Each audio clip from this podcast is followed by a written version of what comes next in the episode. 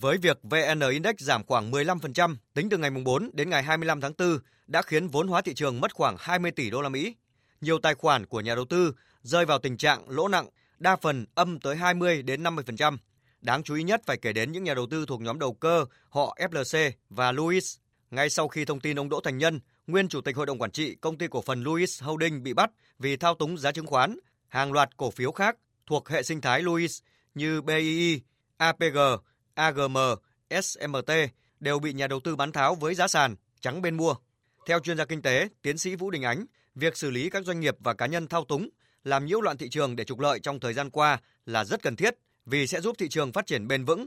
Dù có những thời điểm tăng, giảm khác nhau, nhưng thị trường chứng khoán vẫn là kênh huy động vốn cho nền kinh tế. Đó cũng là kênh đầu tư quan trọng đối với các tổ chức cũng như các nhà đầu tư cá nhân.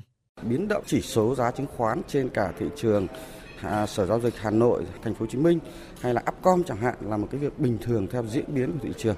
Thế còn cái việc mà chúng ta làm lành mạnh hóa là việc phải làm. À, những cái biến động trên thị trường thì nó sẽ phản ánh không chỉ là cái tác động của các cái công cụ đó mà nó còn mang tính chất về yếu tố tâm lý.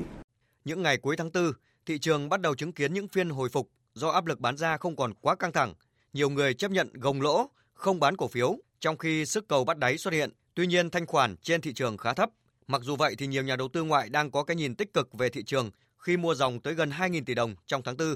Phó giáo sư tiến sĩ Nguyễn Thường Lạng, giảng viên cao cấp Viện Thương mại và Kinh tế Quốc tế, Đại học Kinh tế Quốc dân cho rằng cơ chế để bảo vệ cho cái nhà đầu tư tôi cho rằng là cần phải giảm bớt cái cái tính chất gọi là không được minh bạch của thị trường bởi vì trong cái thị trường chứng khoán rồi những cái thị trường trái phiếu tôi cho rằng cái sự minh bạch rất quan trọng.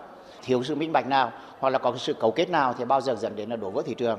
Do đó tôi, tôi cho rằng đầu tiên là phải xử lý nghiêm những cái, cái nhà đầu cơ những nhà đầu tư mà có tính chất là không xây dựng thị trường.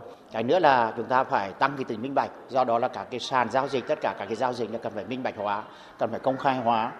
Theo nhận định của các chuyên gia với diễn biến thị trường như hiện nay dù khó dự đoán nhưng thị trường chứng khoán Việt Nam vẫn còn nhiều cơ hội và tiềm năng nếu nhà đầu tư nhìn dài hạn tìm kiếm những doanh nghiệp tốt làm ăn nghiêm túc giá cổ phiếu sẽ tăng, giúp nhà đầu tư có lợi nhuận.